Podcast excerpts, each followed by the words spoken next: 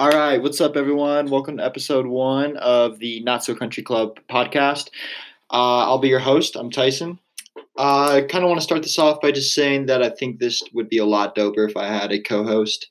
Um, by a lot doper, I mean like probably a little bit cooler because this isn't that dope in general. But um, anyway, shouts out to COVID nineteen for just sort of messing our lives up a little bit. But you know what? We'll get through it. Uh, obviously, you guys are pretty bored with the current shutdowns and everything if you're listening to this, but I appreciate you listening to this.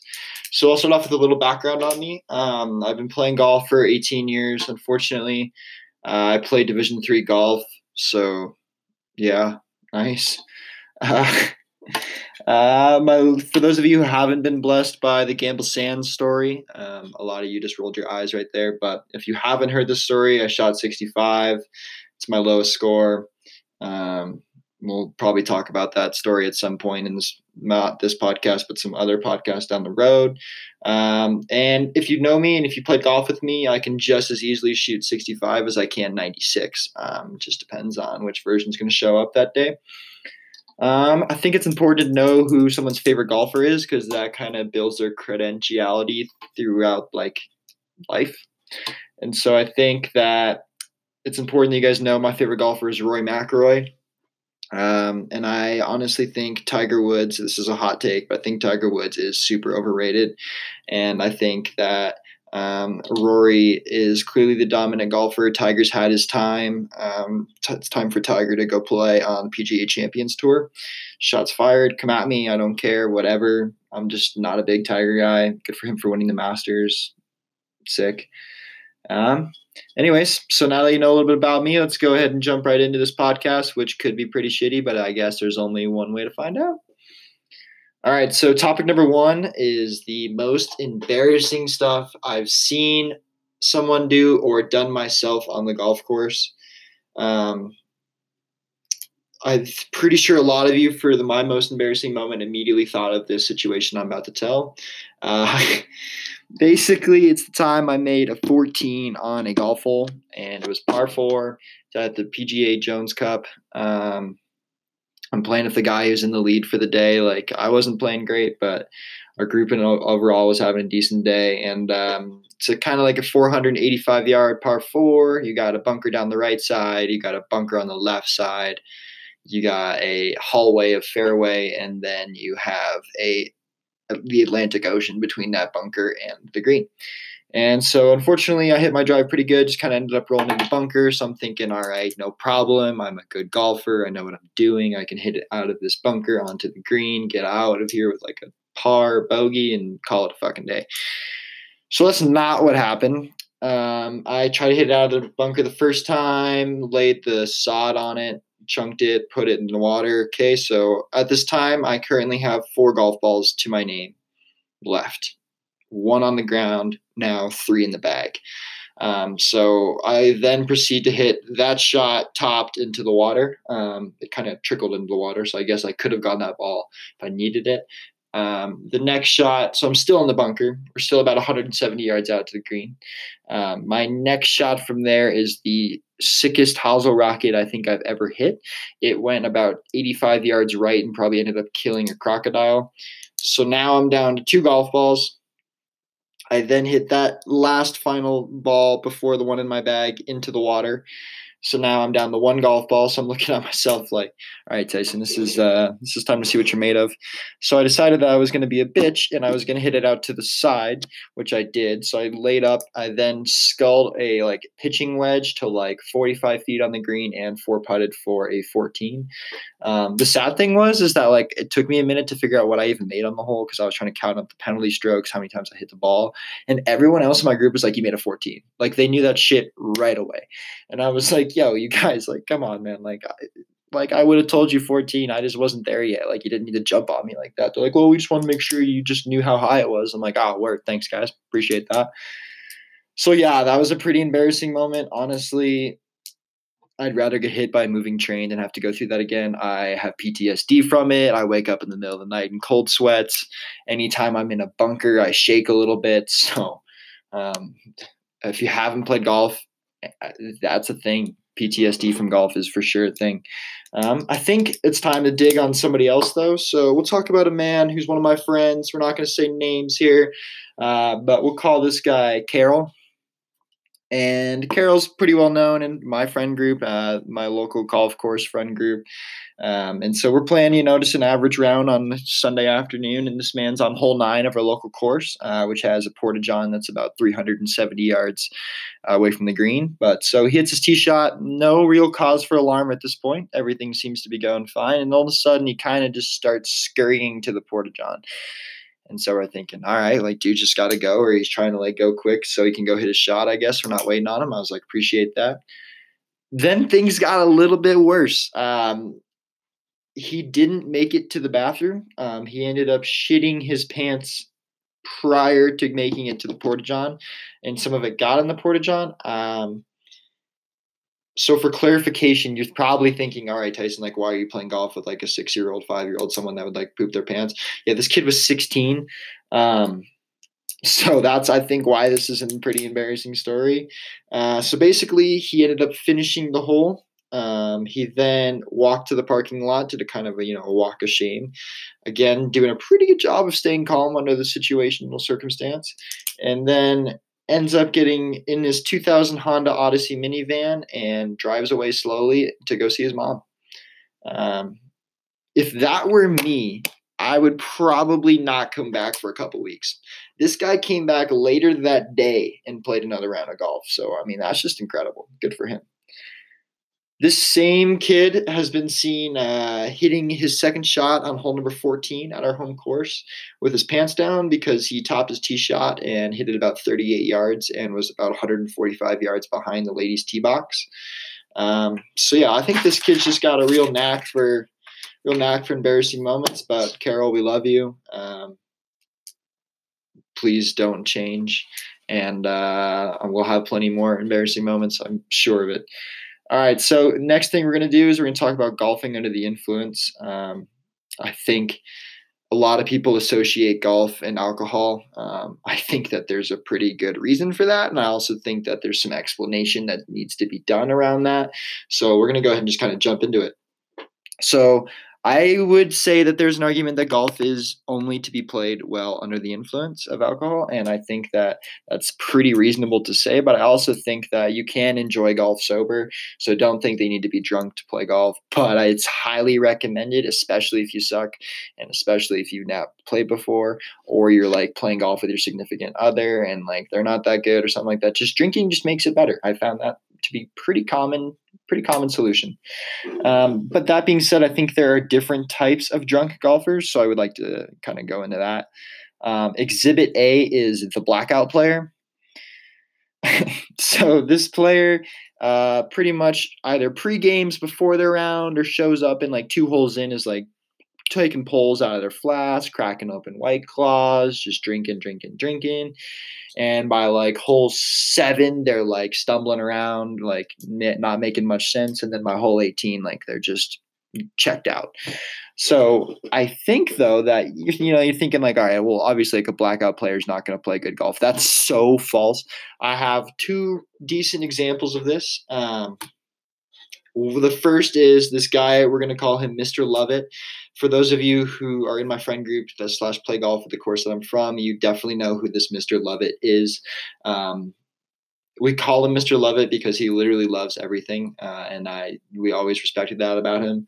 Unfortunately, Mr. Lovett was taken from us a little too soon. R.I.P. Man, miss you. Hope you're doing well. Hopefully, this podcast makes you laugh a little bit. Uh, but one thing that we got to talk about, Mr. Lovett, is his passion for drinking and playing golf. I have never seen such an iconic duo as a Busch Light in one hand and a golf club in this man's other hand, because literally it's about all I ever saw of him. So legend has it, this guy took a 30 rack of Busch Light one day, a couple of his buddies, drank about 15 beers a side, meaning 15 beers in nine holes, meaning 15 beers in two hours, meaning that he had 30 beers in four hours.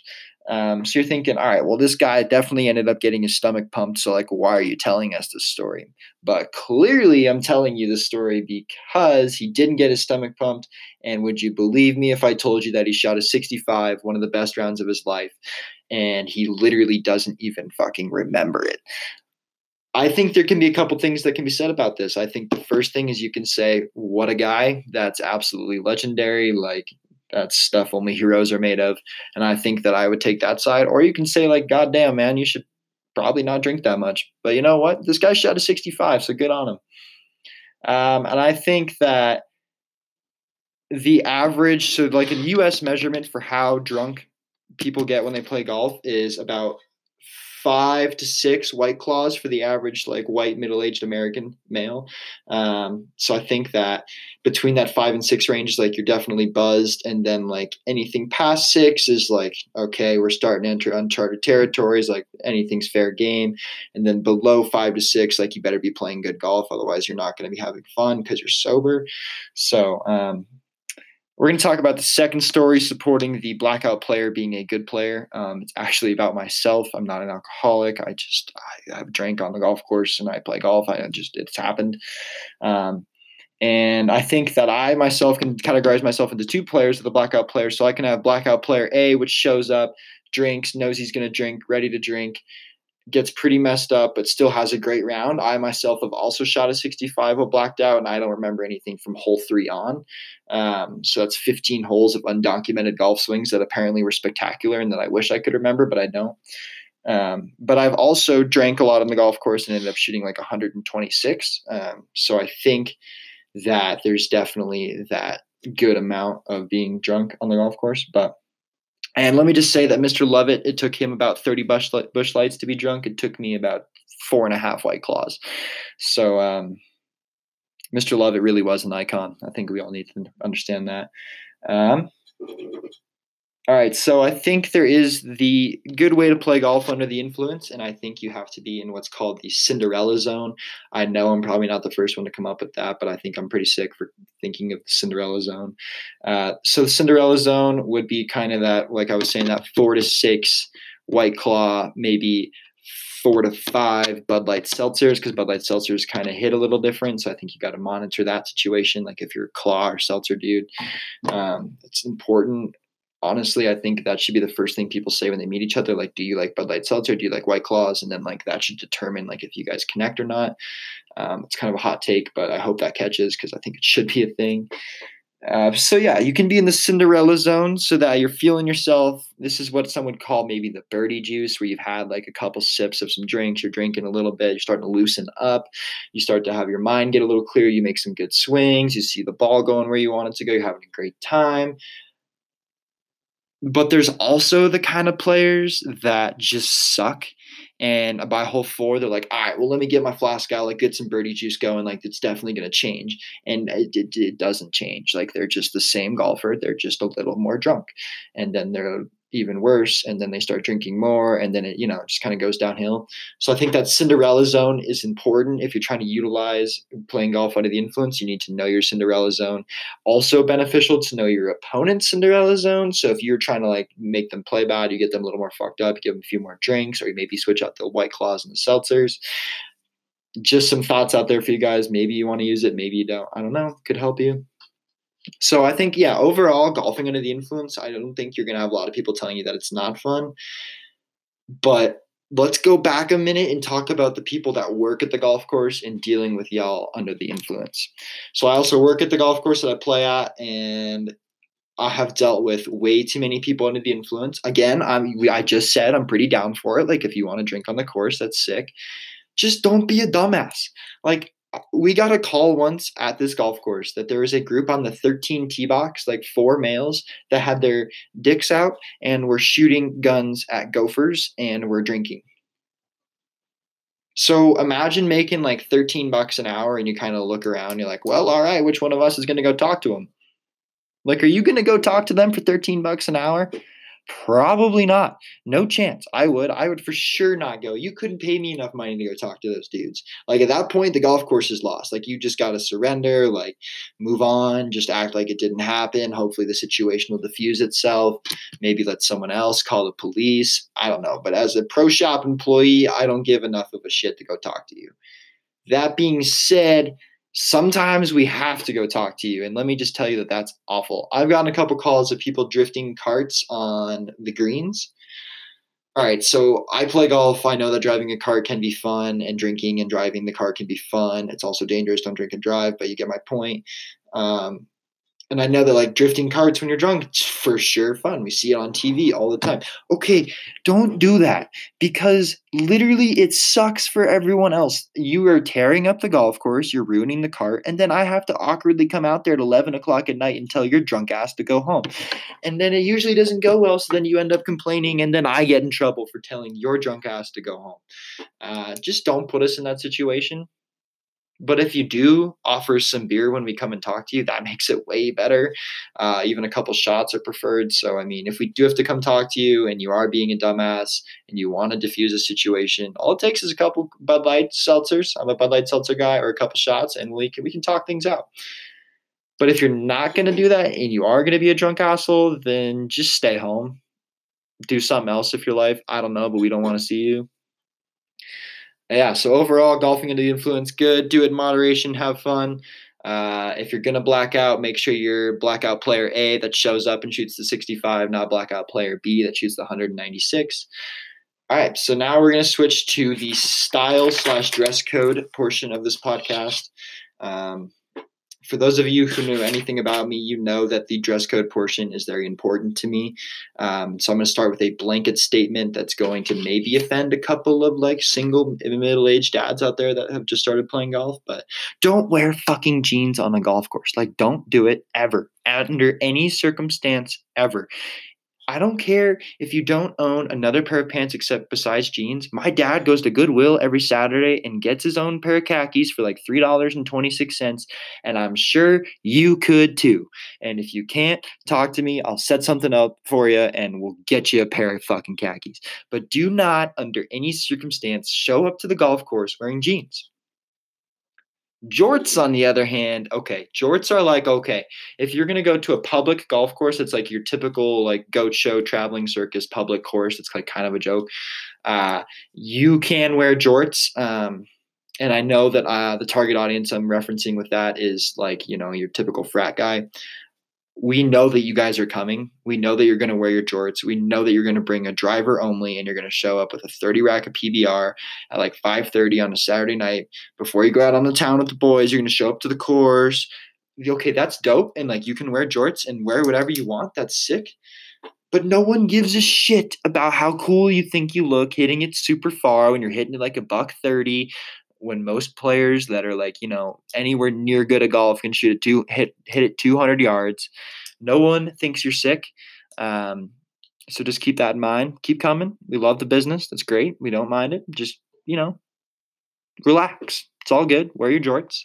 Uh, that being said i think working at a public course i would just like to ask that at all times you wear clothes obviously we had that story earlier about people not wearing clothes but i mean I have a few more instances of people not wearing clothes. And like I said, we just don't get paid enough to come tell you to put a shirt on, put some pants on. Like, why am I telling you to put your pants on? Like, did your mother just like not raise you? Like, I don't get it. Like, did, did you not learn that you just wear clothes in public? Um, yeah, I don't know. If anyone knows the answer to that question, like, let me know. That'd be sick. Um, the next thing I think we should definitely talk about is the different styles of golf courses. So, like I mentioned earlier, kind of the public course, it's more of a wear whatever you want. Please wear clothes. Please wear shoes. Uh, try not to wear wife beaters or anything. Like if you can, wear like a t-shirt at least. That's a better look. Um, but then I think that there's also the standard country club, uh, and I think that country clubs requires more of a slack, short, shirt tucked in, collared shirt, golf shoes only. Um, and then some country clubs even go as far as like making you wear a suit and tie in the like restaurant area. Um, I think that's great, and I think that if you showed up to wearing jeans to that course, you'd probably be tased and then carried off in like a maintenance truck. So I would not recommend trying that. But again, don't wear jeans ever okay thank you. Um yeah. Actually i do want to circle back to the golfing under the influence thing because i definitely forgot to mention one of the most key aspects of where i work um, and that is a certain individual's birthday bash. Um, it's going about four years strong now. We have a lot of people that get together to support this individual. I'm not sure when your birthday is, bro, but I know it's in the early June and it's pretty hype. We tend to wear like embarrassing outfits. I think last year we wore like all pink. We wore like booty shorts and tutus. It was pretty good look for us. Honestly, we looked sick. And then we were like drinking beer out of like baby bottles. It was iconic. Um, it's a great time. So I think at this point during this birthday bash, it doesn't matter how you play. It's just all about how you play if you're fucked up. So like if you're sober and you play bad, like you look like a loser. But if you're hammered and you shoot like a 73, everyone thinks you're the hero. Um, a certain uh, event that happened during last year's birthday bash is I actually had 69 yards to the hole. Uh, and I looked at this individual whose birthday was, and I was like, yo, dog, this shot's for you. I set the bottle of champagne next to my ball, take a couple practice swings, step up, hit the shot, make it, get on one knee, and then proceed to chug a bottle of champagne. Uh, so that's just kind of how the birthday bash goes. Um, yeah, sorry, I just had to mention that because that was an incredible time. But back to dress code. I think so. There's that country club look, like we described, and then there's also like a high end private golf look. So you're thinking high end private golf, like these people have money. I worked at one of these courses. They do have money. You think like, okay, they're going to dress nice, like Louis Vuitton, everything. Okay, all that stuff. Some of them roll up to the golf course in a G wagon, board shorts, and flip flops, and just with like a half drink and white claw, and it's like, "What's up?" And some of them show up in the Louis Vuitton nice looks, like the Ralph Polo and all that shit, and like they look good. But I think that it doesn't matter what they wear. Like they could show up naked. Their money speaks for them, and that they can wear whatever the fuck they want. You just have to sit there and say yes. But I mean, I would still have a hard time saying no or saying yes if they're wearing jeans. I'm just saying uh, it's a conflict of interest for me. I think in that case, I'm getting fired because I'm gonna tell them like they shouldn't be wearing jeans. So hopefully that never happens to me. Stay tuned for more. I guess I'll tell you if it does.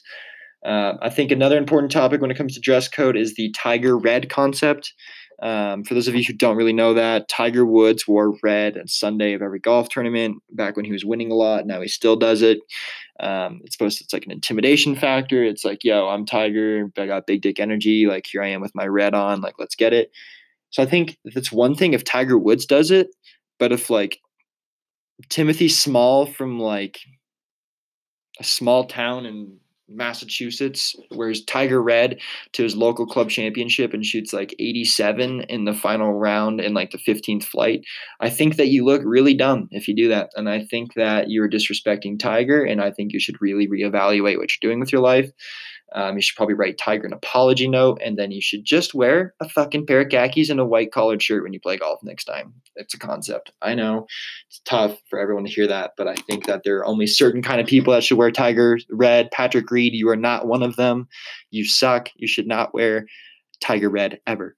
Um, and I don't even really like Tiger, but I definitely respect the fact that he wears red and like that was his thing. I think we should all respect that. If you're going to wear it, please shoot lower than 70 every time you do. Otherwise, you will be hearing from me and we will have to have a tough conversation. Um, the next color scheme is the Rickie Fowler orange.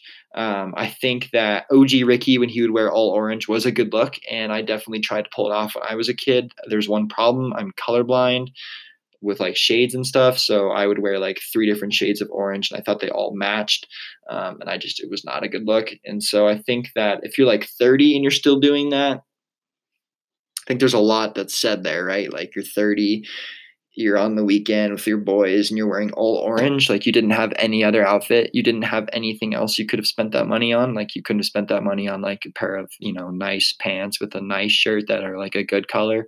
You had to buy like the rickie fowler orange that's intended for like the teenage population. It's not a good look. I don't recommend 30 year olds doing that. It's not going to make you a better golfer. In fact it's probably going to make you a worse golfer and it might affect your friendships as well so keep that in mind. Rickie Fowler wore orange because he's a good looking person and he's a younger guy and he's good at golf.